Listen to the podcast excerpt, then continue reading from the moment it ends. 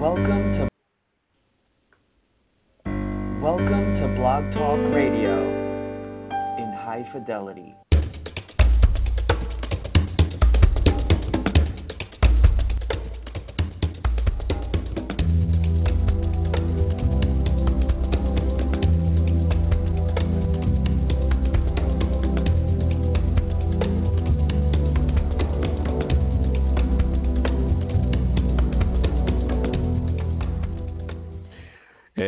Listening to Pop Health Week on Healthcare Now Radio.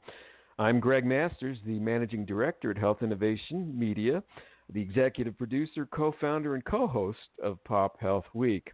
I'm joined today by my partner, co founder, and lead co host, Fred Goldstein, who's president of Accountable Health LLC, a Jacksonville, Florida based consulting firm. And Fred and I are thrilled today. We get to chat with an amazing woman that we met at the Jefferson College of Population Health 19th Population Health Colloquium in Philadelphia in uh, this past March. Uh, Rita is a seasoned player, key thought leader, and respected author in the healthcare transformational space. Rita's most recent book, co authored with Michael Abrams, MA is uh, bringing value to healthcare, practical steps for getting to a market based model. Rita Numerof, PhD, is the president and co founder at Numerof Associates, a firm with a 25 plus year track record of rigorous structured innovation that has solved complex strategic and operational problems for clients in industries in transition, which certainly characterizes what we're looking at in healthcare. And more about Rita, her dedication, leadership, and passion have guided Numerof and Associates into its third decade of continuous growth and success. From the firm's inception, Rita has focused on developing new business models for companies and industries undergoing major market changes. Her work has spanned industries that are critical to global uh, economic growth, financial services, healthcare delivery, pharmaceuticals, medical devices, telecom, and major industrial manufacturing. Bringing experience, style, and boundless energy, Rita has applied her expertise to help organizations create and execute successful new strategies in the face of fundamental market shifts. Rita has a deep understanding of the challenges executives face in sustaining growth and profitability in increasingly fluid markets. As a result, she's become a trusted advisor to senior management teams across a wide range of leading companies. Her cross industry perspective, combined with her expertise in executing strategy and optimizing corporate performance, are the basis for objective counsel that leading executives rely on. So, Fred, with that impressive, uh, abbreviated introduction, over to you. Help us get to know this dynamic human being. Thank you so much, Greg. And Rita, it's a pleasure to have you on Pop Health Week. Fred and Greg, it's a pleasure to be with you both. Yeah, thank you so much. And it really was uh, great to see you at the colloquium again and uh, catch up some. And uh, I was very excited, obviously, as we talked about, about the most recent report you did, which was the State of Population Health fourth annual Numerof survey. Um, and this is the fourth year you did it at the colloquium. What was the origin of this report? How did this all start? Great question, and I think it ties into the very gracious comments that Greg started this off in terms of um, positioning what we're doing in the backdrop of our work. Uh, the roots of the survey really are tied to our strategy consulting process. The uh, last 30 years, um, as Greg mentioned, we have focused on industries in transition across multiple sectors. And industries go through this transition when they are either facing changes in the regulatory environment, or shifts in technology, or the competitive set, or even a shift in market expectations. And when you have one of those changes, that in turn causes even leading companies to challenge assumptions about their business models, how they go to market, the nature of their products and services, the competencies that are required for them to succeed. It is wrenching change. And not surprisingly, most organizations, especially those that have been leaders in their industry segment, tend to make changes at the margins. And they avoid making the needed investments that will allow them to succeed as the business model shifts. After all, they've been making money in the current model, and nobody has ever gotten points for driving a business into a ditch. In healthcare, you have all four of these dynamics happening simultaneously. If we look at population health and the need to improve health, health outcomes at lower total cost of care through the lens of a fundamental business model change, then you begin to understand some of the sources of resistance. So it's it's really based in the work that our consulting firm has done. The other stream is that in the mid 1980s, I'm really dating myself here.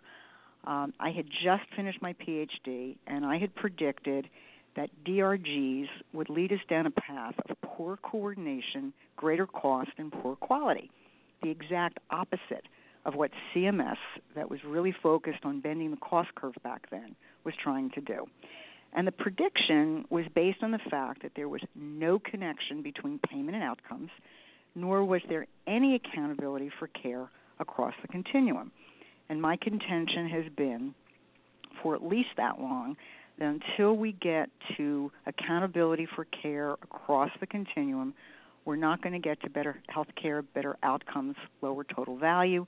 We're not going to be able to get to population health.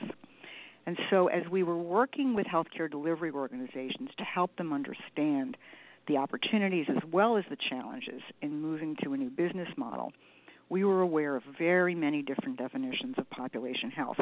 And sometimes they were even different in the same organization. And organizations were in very different places in their ability to master what we thought was going to be needed.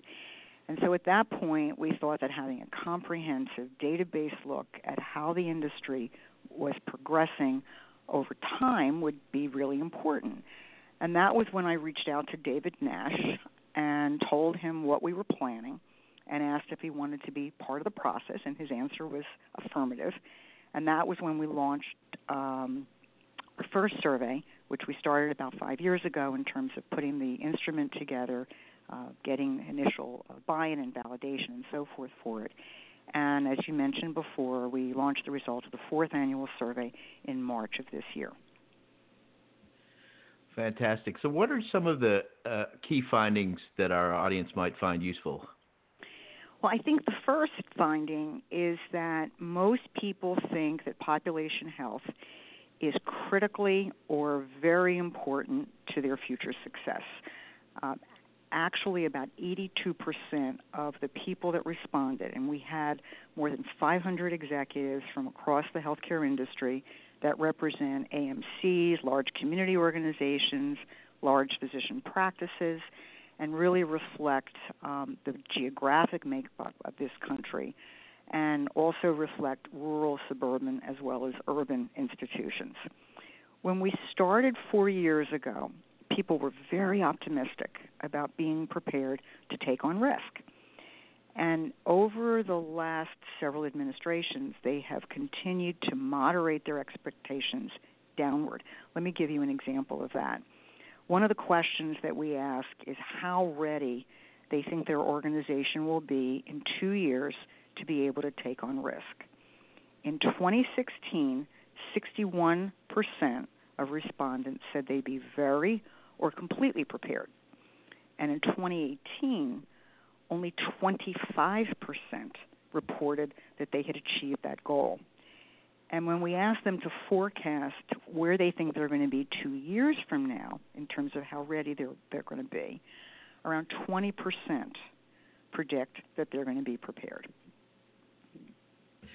So, given all the discussion about we're moving to value based care, this thing's coming, we're going with population health, what do you think has changed? What are the reasons that that you've seen such a substantial drop in their uh, in where they're at compared to where they thought they were going to be? I think the the biggest reason, Fred, is that they're beginning to come to terms with the fact that this really represents fundamental business model change. It isn't about tweaking the current model and playing around at the edges with regard to changes that have to be made. What's really striking to me in this year's results is that the second barrier that they identified is internal uh, changes to the culture. And I think again that this represents they're recognizing that the changes represent a very different way of doing business and that they need to reinvent themselves. And the good news is they're recognizing that they're not prepared. When you get to be more concrete about what does this really look like and it's not something out in the clouds um, and something you report to the board. We have uh, meetings in place and some concepts that we're playing around with, and you begin recognizing that this is about connecting your clinical and your financial uh, performance to outcomes that matter, and you've got to be competitively differentiated. That reflects um, very different work. The first barrier that they identified as a reason for not wanting to move faster is really understandable. It's the fear of financial loss. And this has been the top barrier that they identified over the four administrations of the survey. One of the things that I think is really interesting about it is that initially there was a tendency to blame payers for not moving ahead, essentially framing it out as, well, we're ready and we'd like to move to total cost of care, but the payers aren't ready. And in fact, in our work with payers, they would tell us that they don't think that the providers are really ready. And on a carve out basis, didn't trust that providers wouldn't raise prices in some other areas. So that was part of the reason, and there are others, but that was part of the reason that the payers were reluctant to move in this direction. But I think there's an increasing recognition of what it's going to take to get to a different model. Is it you know, is it Rita a recognition of what it's going to take, or a recognition of what it's going to do to the organization? I noted in your report, and you in particular had this quote by a by by one of the facilities that said, you know, value-based models are still an ethereal concept for hospitals, and that CFOs still think in terms of heads and beds and fee for service. So if the CFOs are still living in that model, but we fundamentally understand that to to get the savings, we've got to pull people out of that high cost facility and use other services and et cetera. Is, is that just a, a, sense now that maybe it's an intransigence versus a hey, this is difficult to do? Well, there's no doubt that there is a level of intransigence. If, if you've been successful in a current model, you've got 30 plus years of um, uh, doing well. Your systems have been optimized for that particular model. Human nature says, why change if we don't have to? And to the extent we can put the brakes on to doing something different, let's continue to, to do that and continue to, to count the cash with, with heads and beds. So part of it is um, when the numbers are good, there's resistance to doing it. There's also the resistance because it's how we've optimized our current infrastructure. I think that there's increasing awareness on the part of some organizations, and I think the future shift to population health is really going to be market by market and not just one countrywide or even statewide swarm toward that way. There is a path forward but it's not doing more of the same or thinking that if you just get big enough, the clout you might exercise in contract negotiations will somehow save the day. In fact, massive consolidation, Fred, might increase vulnerability as you're now internally focused, trying to figure out how we're going to do things, and you've got more challenges in integrating disparate cultures. And so I think the key across the board is recognizing that you need a different model and that you also need to reinvent yourselves, but you can't do it too fast, or you are going to jeopardize the current model. And so mm-hmm. I think, go ahead. We'll keep going. No. I, I, I think, um, you know, using a framework that allows organizations to to make the transition and ensure profitability at the same time is what's what's needed. It's not either or, and it, and it is different. It's not about throwing more money into IT. Most healthcare delivery organizations have more data than they really know what to do with. So again, it requires conceptualizing a different model. A lot of CFOs have not been oriented or trained to be able to do that. It also means understanding what you're really good at and ensuring the disciplines are there to deliver in a consistent, predictable way. Mm-hmm. And you do work. It's interesting because you do work across across these industries, et cetera. And there are other you know industries in this country that are innovating at an incredible pace and changing you know really rapidly. Is is there something within healthcare that is fundamentally different that keeps us from doing that, or things we could take from the other industries that would help us? As you say, you don't want to get way out in front of this, but it seems like we just seem to be getting further behind. I think it's a really interesting observation, Fred. Uh, there are lessons in uh, other industries, and you can't just take somebody else's experience and some, some other industry's experience and adopt it wholesale into a different one. Um, in the same way that you can't just take something that's worked in a healthcare delivery market in one part of the country and adopt it wholesale and assume it's going to work in, in your market. Um, that said, um, one of the differences between healthcare delivery and some of the other industries where we work is that when regulatory shifts um, were identified, let's say even in the banking world, um, these organizations knew that there were financial opportunities and they needed to think about different ways of reinventing themselves. And while healthcare delivery has responded to regulatory restrictions and new regs that they have to put in place to make sure that they don't violate uh, Stark regulation or they make sure they do what they need to to get paid. They haven't had the same orientation to business and competition and strategic marketing that has been true in the for profit world. And so they haven't built the disciplines, again, because they didn't need to, for thinking about such things as service lines across a continuum and understand what it means to build a product and a product portfolio. And so it's some of that thinking that hasn't been part of the education of some healthcare administrators, and it certainly hasn't been the part of clinical training of physicians, nurses, uh, pharmacists, and, and other parts of the critical healthcare delivery team. Mm-hmm. Given that training issue, whether it's a healthcare administrator training, as you talked about with the physicians, uh, obviously not getting that. I know David has really been pushing for getting population health out into the medical school curriculum and beginning that training. Are we going to have to wait for the next generation, or can this? Is is there enough here that we can begin to move this forward and have some meaningful impact on a broader scale than we currently see? I don't think that anyone should expect we have to wait for the next generation. I think that that would be uh, really not a good um, basis for building curriculum. I think that schools need to help their students understand both a fee for service model and, and what they're walking into in most organizations today, and at the same time, what is required to make the shift because we are in transition on steroids. And if the educational institution isn't able to arm students to lead in a world that's emerging, to anticipate where we'll be and translate that into concrete operational realities, I think they're doing their students a real disservice.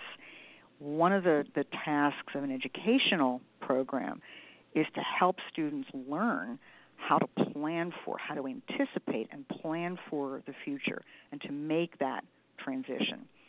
If if we're talking about teaching coders, for example, uh, to do what's required to do, that's one thing, but that's very different from what we need to teach future healthcare executives and future clinicians.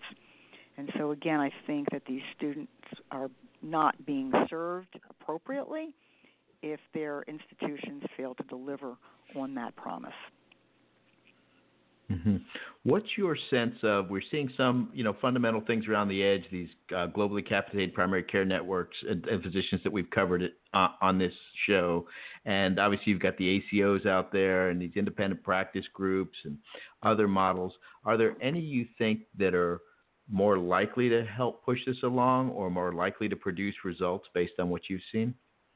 That's a great question, and um, I, I will say that looking at the the ACOs and the experience of ACOs um, as as a way forward, I think is going to be problematic. Um, I'm going to use an analogy. Um, you don't learn how to swim by dipping your toe in the water. And one of the concerns that I've had about ACOs and some of the um, BPCI pilots that have come from uh, the federal government as a way to have training wheels, if you will, and get organizations started in this, is that it's really not scalable. And it's done oftentimes aside from the main part of the organization as a whole. So you don't build in the disciplines that you need.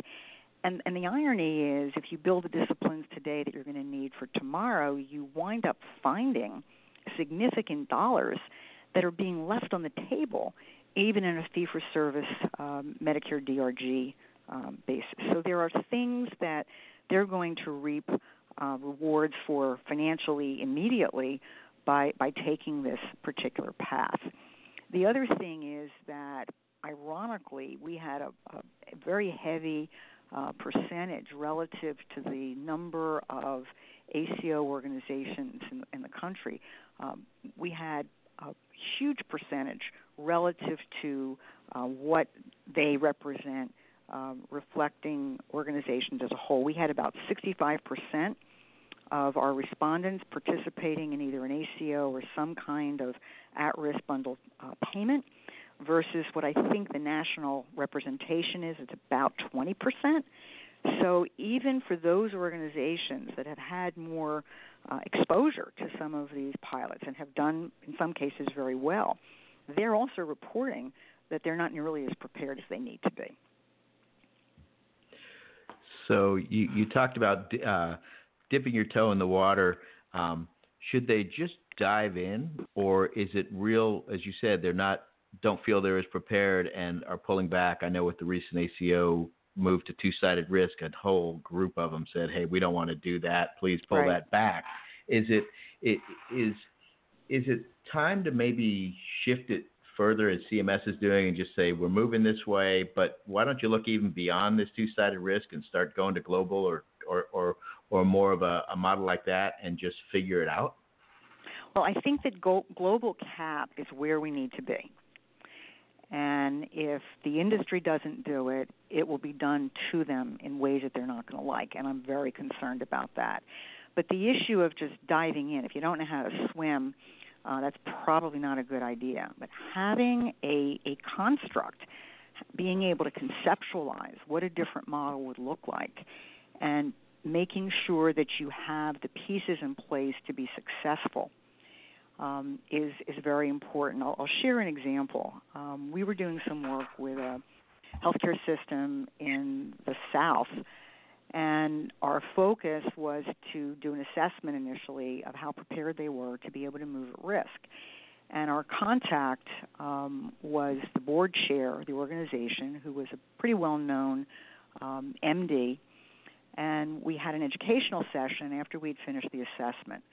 And the board uh, work was open to executives from the healthcare system, and the deal was that they had to sit along the side of of the board table, if you will, and everybody needed to raise their hand if they wanted to get called on. So it was it was a pretty controlled um, uh, uh, Robert's rules uh, rules the day, if you will, and I was walking them through this framework that described very specifically how you define the services, the kind of financial modeling that needs to be in place, the kind of guarantees, how you get there, how you need to align uh, providers and other partners across the continuum, and then ultimately be able to go to market with an economic and clinical value either for a service line or for an entire book of business. And I was in the middle of, of, of summarizing that where the CFO jumped out of his chair, didn't bother raising his hand, jumped out of his chair, and he said, Oh my gosh, I get it. I can do this. And I think it points to, I think it points to the the need not just to dive in and hope that somebody will throw you a life preserver, but to understand first and foremost, conceptualize what does it mean, what are the different pieces, how do they fit together, what do I have in place today, what do I not have in place today, and how are we specifically going to take that journey to get there. Mm-hmm. So as you look uh, to the future years for this survey, um, what do you expect might change over the next one to four years? I think that there will continue to be slow movement, Fred, and it will be market by market. And as more innovative organizations start to break out, movement will pick up speed.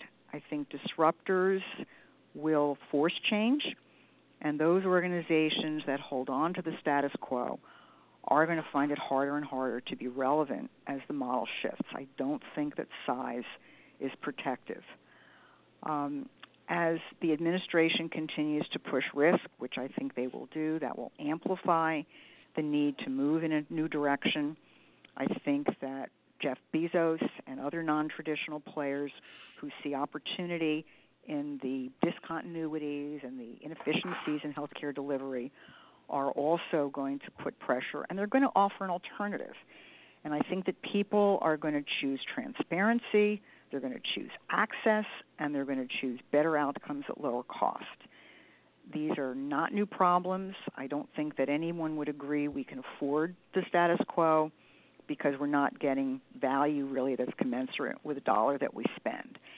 And so, as these disruptors continue to move forward, I think there will be more and more of a sense that it's possible and that if we don't move in this direction that we will be left behind. And so I'm I'm very optimistic. I don't think it's ha- going to happen all at once. I think it again will be market by market. And it means that alternative models and the fortitude to re envision how and what we're delivering is going to enable organizations to be successful in their markets. Mm-hmm. Where are you seeing some of these innovations, or are there specific places you might call out for people to take a look at? And we're about a minute out. Sure. Um, I think that um, there are organizations that are, are are prominent and they're not perfect. Geisinger, um, most listeners would would know about already. They've been in this space for a long time, and they have interesting lessons both culturally as well as in their market, and they're in a unique market, so what's worked for them isn't necessarily going to work for others. There are um, private practice groups, primary care driven groups that have done some really creative things um, and if anyone wants specific examples relative to, to specific markets, I'd be glad to, to share that. I think organizations are doing this in unique ways. Some of them are further ahead than others, and there will be different models that will work. One size does not fit all. That's fantastic. Well, Rita, there's a whole bunch more we could go through uh, with you uh, on this show, and I'd certainly like to get you back on. And thank you so much for joining us this week on Pop Health Week. It was a pleasure to be with you.